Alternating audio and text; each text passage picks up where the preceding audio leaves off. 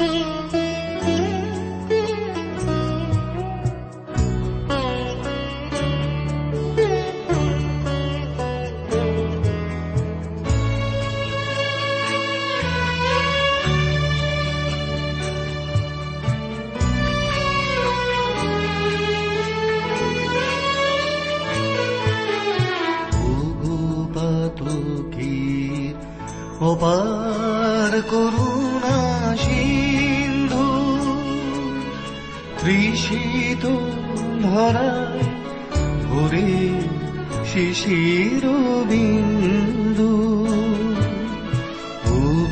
পাতকীর অপার করুণা সিন্ধু তৃষিত ধরায় ভরে শিশির বিন্দু অদোখে কখন ডেকে ফিরে গেলে?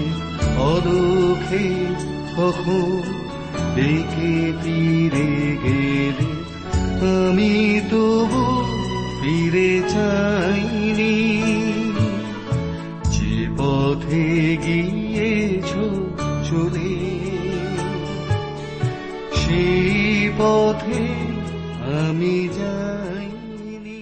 প্রিয় শ্রোতা বন্ধু, আপনাকে জানাই আমার আন্তরিক প্রীতি, শুভেচ্ছা ও ভালোবাসা। জীবনবাণীর অনুষ্ঠানে ধারাবাহিক আলোচনায় আজকের আমি আপনাদের কাছে ইসরা পুস্তকের নয়ের অধ্যায় পাঁচ পদ থেকে আলোচনা করব। আপনার সামনে যদি বাইবেল আছে, তবে নিশ্চয়ই আমার সঙ্গে খুলবেন। আমরা প্রথম কয়েকটি পদ পাঠ করে শুরু করি। পরে সন্ধ্যাকালীন বলিদানের সময় আমি মনোদুঃখ হইতে উঠিলাম, এবং ছিন্ন বস্ত্র ও পরিচ্ছদ না খুলিয়া হাঁটু পাতিয়া আমার ঈশ্বর সদাপ্রভুর উদ্দেশ্যে অঞ্জলি বিস্তার করিলাম। আর কহিলাম, হে আমার ঈশ্বর, আমি তোমার দিকে মুখ তুলিতে লজ্জিত ও বিষণ্ন, কেননা হে আমার ঈশ্বর, আমাদের অপরাধ বহুল হইয়া আমাদের মস্তকের ঊর্ধ্বে উঠিয়াছে ও আমাদের দোষ বৃদ্ধি পাইয়া গগন স্পর্শ হইয়াছে। আসুন আমরা ঈশ্বরের হাতে সমর্পিত হয়ে প্রার্থনায় যাই। প্রেমা পিতা ঈশ্বর, তোমার পবিত্র নামের ধন্যবাদ করি, তোমার দয়া অনুগ্রহের জন্য কৃতজ্ঞ হই। আজকের এই সুন্দর সময় তুমি আমাদেরকে তোমার চরণতলে এনেছ যেন তোমার বাক্যের মধ্যে দিয়ে আমরা তোমার নিগুড় বিষয় সকল জানতে পারি। তুমি আমাদের অযোগ্যতা অপরাধ ক্ষমা করো, তোমার পবিত্র আত্মার চালনায় আমাদেরকে রাখো, তোমার আবেশে থাকতে সাহায্য করো, তোমার শান্তি আনন্দ দ্বারা আমাদেরকে ঘিরে রাখো, অযোগ্যতা সকল ক্ষমা করো। ধন্যবাদ, গৌরব, মহিমা শুধুমাত্র তোমাকে দান করে প্রার্থনা যিশুর নামে চাই। আমেন।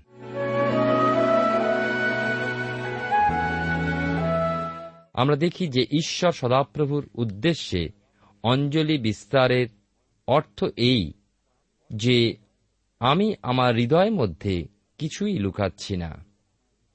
প্রিয় শ্রোতা বন্ধু, যখন আপনি আপনার ঈশ্বরের সামনে প্রার্থনায় বসেন তখন আপনার হৃদয় ও মনকে তার সামনে সম্পূর্ণ মগ্ন করে দিতে হবে।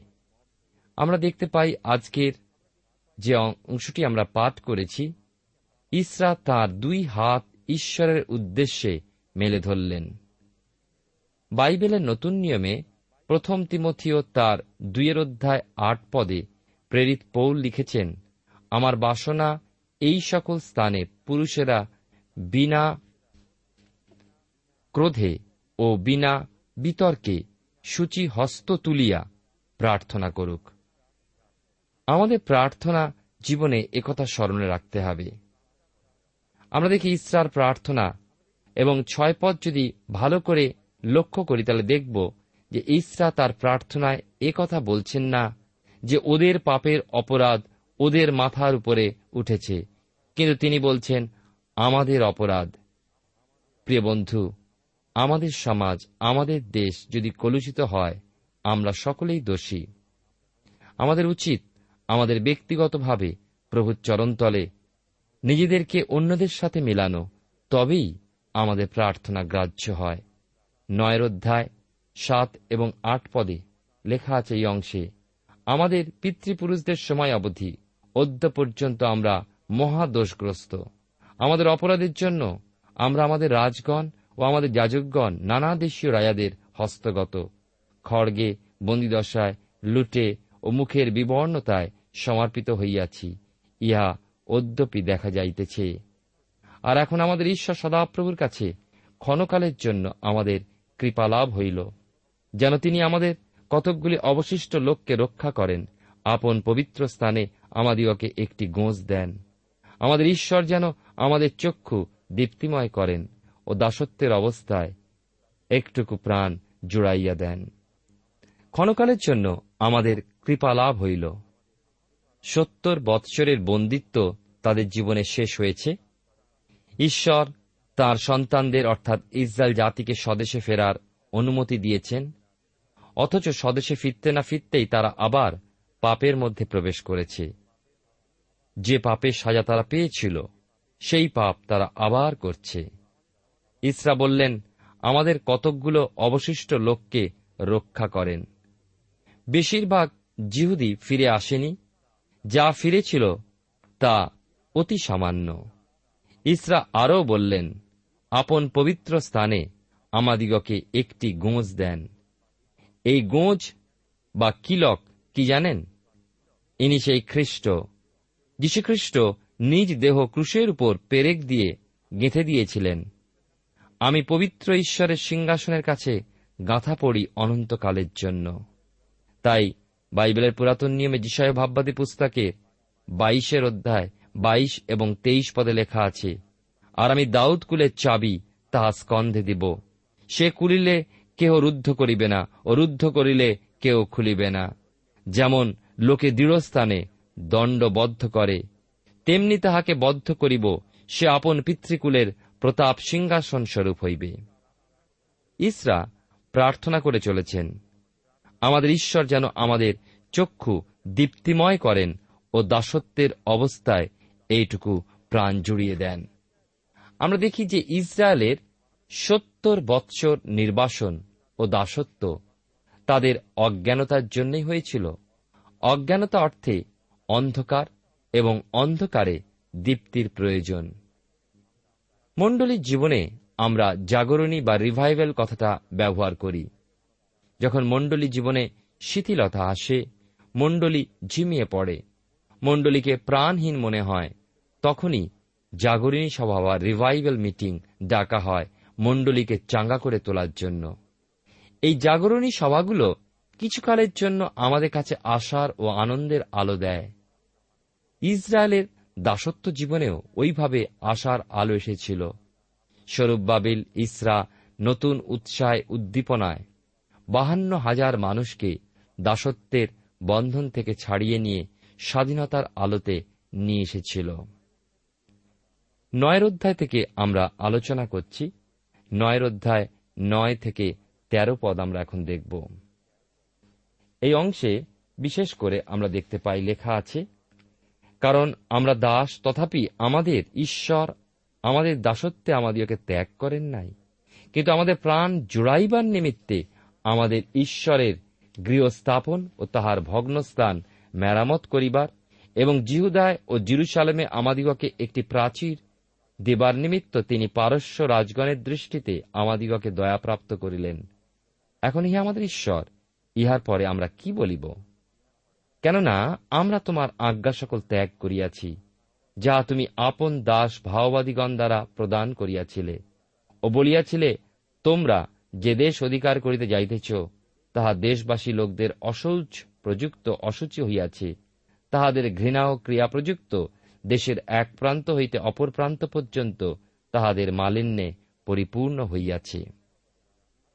বারো তেরো পদে আমরা আরও দেখতে পাই লেখা আছে অতএব তোমরা তাহাদের পুত্রগণের সহিত তোমাদের কন্যাগণের বিবাহ দিও না, ও তোমাদের পুত্রগণের জন্য তাহাদের কন্যাগণকে গ্রহণ করিও না, এবং তাহাদের শান্তি ও মঙ্গল কখনো চেষ্টা করিও না, যেন তোমরা বলবান হও, যেন দেশের উত্তম দ্রব্য ভোগ করিতে ও চিরকালের নিমিত্ত আপন সন্তানদের জন্য অধিকার স্বরূপ তাহা রাখে যাইতে পারো। কিন্তু আমাদের সকল দুষ্ক্রিয়া ও মহাদোষ প্রযুক্ত আমাদের প্রতি সমস্ত ঘটিয়াছে। তথাপি হে আমাদের ঈশ্বর, তুমি আমাদের অপরাধ দণ্ড লঘু করিয়াছ। অধিকন্তু কতক লোক আমাদিওকে রক্ষিত হইতে দিয়াছে। আমরা দেখি, ইসরা প্রার্থনা করে চলেছেন, ঈশ্বরের উপস্থিতি থেকে প্রশংসা করছেন এই বলে, আমাদের ঈশ্বর কেমন অদ্ভুত ঈশ্বর। দাসত্বের মধ্যে থাকা কালেও তিনি তাদের প্রতি কেমন কৃপা করেছেন। শাসকদের হৃদয় কোমল ও দয়াযুক্ত করেছেন। দাসত্বের শৃঙ্খল মুক্ত করে স্বাধীনতা দিয়েছেন। জিরুসালামে মন্দির গাঁধবার অধিকার দিয়েছেন। ইসরা তার প্রার্থনার মধ্যে স্বীকার করছেন যে ইসরায়েল ঈশ্বরের অবাধ্য হয়েছে, পাপ করেছে, গৌরববিহীন হয়েছে, তবুও ঈশ্বর অনুগ্রহ করেছেন। যখন সাজা পাওয়া উচিত, তিনি ক্ষমা দিয়েছেন। চোদ্দ থেকে পনেরো পদে পাই। শেষ দুটি পদ নয় অধ্যায়। এই সকলের পরেও আমরা কি পুনর্বার তোমার আজ্ঞা লঙ্ঘন করিয়া ঘৃণা ও ক্রিয়াতে লিপ্ত হই, জাতিদের সহিত কুটুম্বিতা করিব? করিলে তুমি কি আমাদের প্রতি এমন ক্রোধ করিবে না যে আমরা বিলুপ্ত হইব, আর আমাদের মধ্যে অবশিষ্ট কি রক্ষিত কেউ থাকিবে না? হে সদাপ্রভু, ইসরায়েলের ঈশ্বর, তুমি ধর্মময়, কেননা আমরা রক্ষিত হইয়া অদ্য পর্যন্ত কতকগুলি লোক অবশিষ্ট রইয়াছি। দেখো, আমরা তোমার সাক্ষাতে দোষগ্রস্ত তাই তোমার সাক্ষাতে আমাদের কেহই দাঁড়াইতে পারে না। ইসরা তার প্রার্থনায় ইসরায়েলের অবশিষ্টাংশের জন্য অনুনয় বিনয় করছেন, কেননা তারা পাপ করেছে, ঈশ্বরের গৌরববিহীন হয়েছে, সকলেই বিপথে গিয়েছে। ইসরা এও জানতেন পাপের বেতন মৃত্যু, তাই তার আকুল মিনতি, হে ঈশ্বর, দয়া করো। আমরাও পাপি, পাপের সাজা মৃত্যু কিন্তু ঈশ্বরের অনুগ্রহ দান। প্রভু যীশু খ্রিস্টে অনন্ত জীবন। হ্যাঁ যে কেউ তাতে বিশ্বাস করে, সে মরিলেও জীবিত থাকিবে, সেই কথাই বাইবেল বলে। আমরা এবারে আসব ইসরা পুস্তকের দশের অধ্যায়। আমরা দেখি যে জিহুদীদের পাপস্খালন ইসরার নেতৃত্বে জাগরণী সভা। আমরা দেখতে পাই যে প্রার্থনা শেষ করে ইসরা জাগরণী সভার ডাক দিলেন। আর জাগরণীর পরেই শুরু হয় পুনর্গঠন। লেখা আছে দশের অধ্যায় এক পদে, ঈশ্বরের গৃহের সম্মুখে ইসরার এইরূপ প্রার্থনা, পাপ শিকার, রোদন ও প্রণিপাত করিবার সময়, ইসরায়েল হইতে আবাল বৃদ্ধ বনিতা, অতি বৃহৎ সমাজ, তাহার নিকটে একত্র হইয়াছিল। বস্তুত লোকেরা অতিশয় রোদন করিতেছিল। সকাল থেকে বিকাল পর্যন্ত ইসরার নীরব অবস্থান। আর বিকালে তার চোখের চলে প্রার্থনা ঈশ্বরের কাছে কাকুতি মিনতি মানুষকে অভিভূত করল। প্রত্যেকে হৃদয় নিজ নিজ পাপের জন্য ব্যথিত হল। তাদের মধ্যে জাগরণ এল, তারা অনুতপ্ত হল তাদের কৃত কাজের জন্য। দুই পদে লেখা আছে, তখন এলম সন্তানদের মধ্যে জিহিয়েলের পুত্র সখনীয় ইসরায়কে উত্তর করিয়া কহিল আমরা আপন ঈশ্বরের বিরুদ্ধে সত্যালঙ্ঘন করিয়াছি ও দেশনিবাসী লোকদের মধ্য হইতে বিজাতীয় কন্যাদিগকে বিবাহ করিয়াছি। তথাপি এ বিষয়ে ইসরায়েলের পক্ষে এখনও প্রত্যাশা আছে। ওই স্থানে জমায়েত অনুতপ্ত জনতার মধ্য হতে আমরা দেখতে পাচ্ছি যে সখনীয় নামে একজন এগিয়ে এসে বলছেন, আমরা আমাদের ঈশ্বরের বিরুদ্ধে সত্যালঙ্ঘন করেছি। একটা স্পষ্ট স্বীকারোক্তি সখনীয়ের মুখ দিয়ে প্রকাশ হল। তিনি আরও বললেন দেশ নিবাসী লোকদের মধ্য হতে বিজাতীয় কন্যাদের বিবাহ করেছি।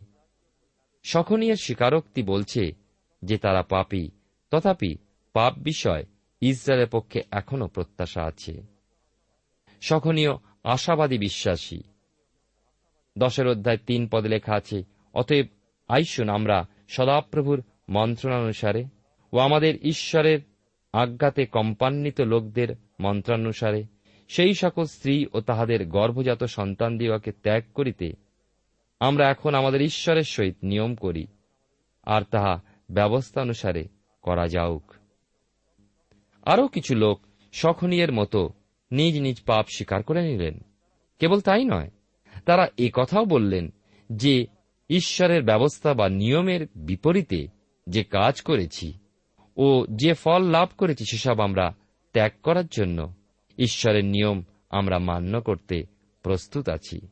প্রকৃত অনুতাপ তাদের মধ্যে আমরা দেখতে পাই।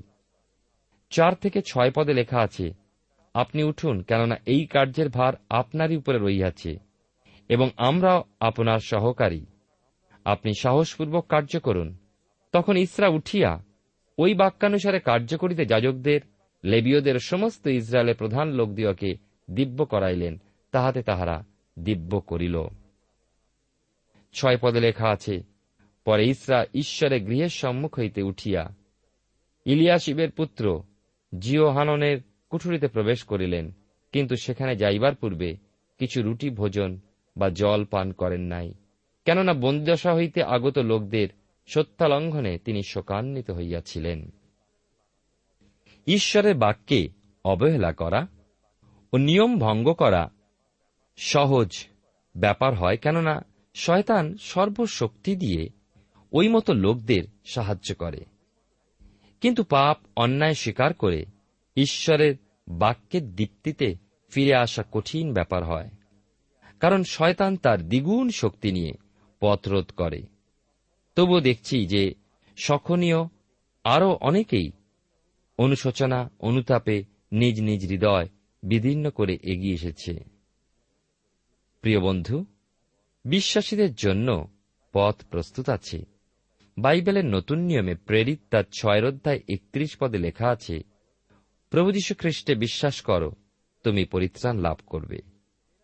ঈশ্বরের প্রতি ফেরার অর্থই হল আমাদের মন্দুরা থেকে মুখ ফিরিয়ে নেওয়া। আরও মনে রাখব যে প্রথমে অনুতাপ, পরে বিশ্বাস।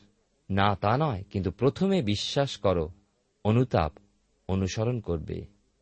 ইসরা যখন দেখলেন, সমবেত জনতা ঈশ্বরের বাক্যে বিশ্বাস করছে, অনুতপ্ত হয়েছে, স্বীকারোক্তি দিয়েছে, তখন তিনি সমস্ত জিরুসালেম নিবাসী, অবশিষ্টাংশ জিহুদের দ্বারা, যারা নির্বাসন থেকে ফিরে এসেছেন, তাদের একসঙ্গে জমা হবার নির্দেশ দিলেন।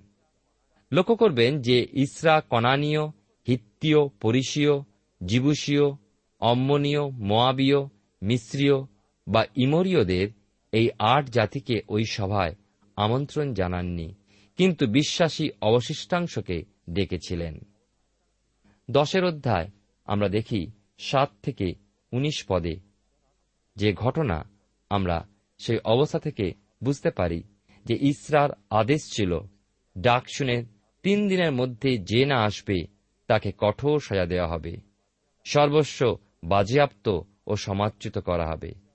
আর ইসরার আদেশ অনুযায়ী তিন দিনের মধ্যে জিহুদা ও বিন্নামিন বংশের সকল লোক সপরিবারে জমা হল। কিন্তু সেদিন ছিল প্রচণ্ড প্রাকৃতিক দুর্যোগ, ঝড়, বৃষ্টি আর সাথে ঠান্ডা। সমবেত জনতা কাঁপতে লাগল। অবশেষে ইসরা যাজক তাদের বললেন, তোমরা সত্তা লঙ্ঘন করেছ। বিজাতীয় কন্যাদের বিবাহ করেছ, ইসরায়েলের দোষ বৃদ্ধি করেছ। অতএব তোমাদের পিতৃপুরুষদের ঈশ্বরের কাছে দোষ স্বীকার করো, আর সেই ঈশ্বরকে তুষ্ট করো ও বিজাতীয় স্ত্রীদের পৃথক করো। আর ওই প্রচণ্ড বৃষ্টির মধ্যেই তারা উচ্চস্বরে সায় দিয়ে বলল, আপনি যেমন বললেন, আমরা তাই করব। তবে এখন আপনি আমাদের জন্য কুলপতিদের নিযুক্ত করে দিন তারা আমাদের বিচার করুন। কেননা এই কাজ সময় সাপেক্ষ। এখন এই বৃষ্টির মধ্যে দাঁড়িয়ে ভেজা আর সম্ভবপর হচ্ছে না। ওই সভায় সমবেত জনতা প্রায় সবাই ওই প্রস্তাবে সাড়া দিল। কিন্তু জোনাথন ও জহসীয় নামে দুইজন তাদের বিরুদ্ধে মত প্রকাশ করল এবং মসুল্লম ও সভ্যতায় নামে দুইজন তাদের সমর্থন করলেন। যাই হোক ইসরাযাজক পিতৃকুলপতিদের নিয়ে বিচার শুরু করলেন। একদিনে নয়, কিন্তু দফায় দফায় বিচার চলতে লাগল। আমরা শুনেছিলাম যে জিহুদি ক্যালেন্ডার অনুযায়ী প্রথম মাসের প্রথম দিনের বাবিলন থেকে দলবল নিয়ে ইসরা যাত্রা শুরু করে অহবা নদীর ধারে এসে নামেন এবং উপবাস ঘোষণা পরে প্রার্থনা করেন। আমরা দেখি যে এর পরে অর্থাৎ বারো দিনের দিন, যাত্রা শুরু করে চার মাস পর, পঞ্চম মাসের প্রথম দিনে জিরুসালামে পৌঁছান। আর দেখি যে দশম মাসের প্রথম দিনে পিতৃ কুলপতিদের নিয়ে ইসরা বিচারে বসেন। পরবৎসর প্রথম মাসের প্রথম দিনে ইসরা ও পিতৃ কুলপতিরা মিলে বিজাতীয় কন্যা গ্রহণকারী লোকদের বেছে বার করলেন। দেখা গেল যে যাজক কয়েকজন যাজক সন্তান ছিলেন, ওই পাঁচজন নিজ নিজ স্ত্রীকে ত্যাগ করার প্রতিশ্রুতি দিলেন এবং দোষ স্বীকার করে দোষার্থক বলির জন্য প্রত্যেকে নিজ পালের এক একটা মেষ উৎসর্গ করলেন। দশের অধ্যায় থেকে আমরা আলোচনা করছি, অর্থাৎ এই পুস্তকের শেষ অধ্যায় এবং তার চুয়াল্লিশ পদে লেখা আছে, এই সকলে বিজাতিয়া স্ত্রী গ্রহণ করিয়াছিল এবং কাহারো কাহারো স্ত্রীর গর্ভে সন্তান হইয়াছিল। আমরা দেখি দশের অধ্যায় চুয়াল্লিশ পদ পর্যন্ত একটা দোষীদের নামের তালিকা প্রকাশ করা হয়েছে এবং এই তালিকায় আমরা মোট একশো আট জনের নাম পাই এবং যাজক সন্তানদের পাঁচজন এই একশত তেরো জন দোষী সাব্যস্ত হলেন। ইসরা ঈশ্বরের লোক। এবং তাঁর চরিত্র অতি সুন্দর।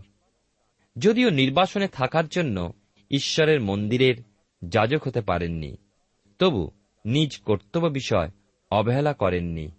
ঈশ্বরের ব্যবস্থা বাক্য অধ্যয়ন করে নির্বাসিত জনের মধ্যে প্রচার করেছেন, রাজবাটিতেও ঈশ্বরের বাক্য বহন করে নিয়ে গেছেন। ঈশ্বর তার প্রতি তুষ্ট হয়ে ইসরাকে জিরুসালামে ফিরিয়ে এনে নূতন মন্দিরে যাজক হওয়ার সুযোগ করে দিয়েছেন। এবং জাতির ধর্মীয় শাসক নিযুক্ত করেছেন। আমরা অনেকেই বিশেষ পদ লাভের চেষ্টা করি, বিফল হলে কর্তব্য ভুলে গিয়ে অবহেলা করি, অনাগ্রহ প্রকাশ করি। কিন্তু ঈশ্বর যে তালন্ত দিয়েছেন, তা সদ্ব্যবহার করি না। তাই ঈশ্বরের আশীর্বাদ, অনুগ্রহ, দান থেকে বঞ্চিত হই। কিন্তু আসুন, ঈশ্বর যে আহ্বানে আহ্বান করেছেন তার যোগ্যরূপে চলার জন্য চেষ্টা করি এবং যে দায়িত্ব তিনি আমার, আপনার হাতে তুলে দিয়েছেন সেই দায়িত্বকে বিশ্বস্ততার সঙ্গে পালন করি। ইসরার জীবনে এসেছে কত পরীক্ষা, এসছে কত দুর্ঘটনা, এসছে কত বাধা, সমালোচনা, কিন্তু তথাপি তিনি ঈশ্বরের বাক্যকে তুলে ধরা এবং জাতিকে উৎসাহিত করতে কখনো পিছুপা হননি। আসুন, ঈশ্বর আমাদের জীবনে যে গুরু দায়িত্ব অর্পণ করেছেন, যেন আমাদের জীবনের দ্বারা তার সাক্ষ্য সমস্ত মানুষের কাছে ছড়িয়ে পড়তে পারে। আমাদের জীবন যেন আদর্শ হয়। ইসরার জীবন, আদর্শপূর্ণ জীবন, যে জীবনের দ্বারা সম্পূর্ণ ইসরায়েল জাতি উৎসাহিত হয়েছিল এবং যে দায়িত্ব তারা লাভ করেছিল তা বিশ্বস্তভাবে পালন করেছিল। আর সর্বশেষে আমরা দেখতে পাই, ঈশ্বরের যে মহান কার্য, সেই কার্য সমাপ্ত হয়েছিল গৌরবের সঙ্গে। আর তার মধ্যে দিয়ে ঈশ্বরের নাম উচ্চীকৃত এবং গৌরবান্বিত হয়েছিল। প্রিয় শ্রোতাবন্ধু, প্রিয় ভাই বোন ঈশ্বরের মহানামের ধন্যবাদ করি যে তিনি পবিত্র, জীবন্ত ঈশ্বর। তিনি আমাদেরকে তাঁর শক্তিতে চালনা দান করেন। বিশ্বাসে আমরা অগ্রসর হই। আমাদের দৃষ্টি, আমাদের প্রভু যীশু খ্রিস্টের উপরে অর্পণ করি, পবিত্র আত্মার শক্তি ও চালনায় নির্ভর করি, তাহলে আমরা ইসরার ন্যায় মহান কার্যে রত থাকতে পারব এবং যে কাজে আমরা আহত হয়েছি তা সমাপ্ত করতে পারব। ঈশ্বর আপনার জীবনে মঙ্গল করুন। সেই পথে আমি যাইনি।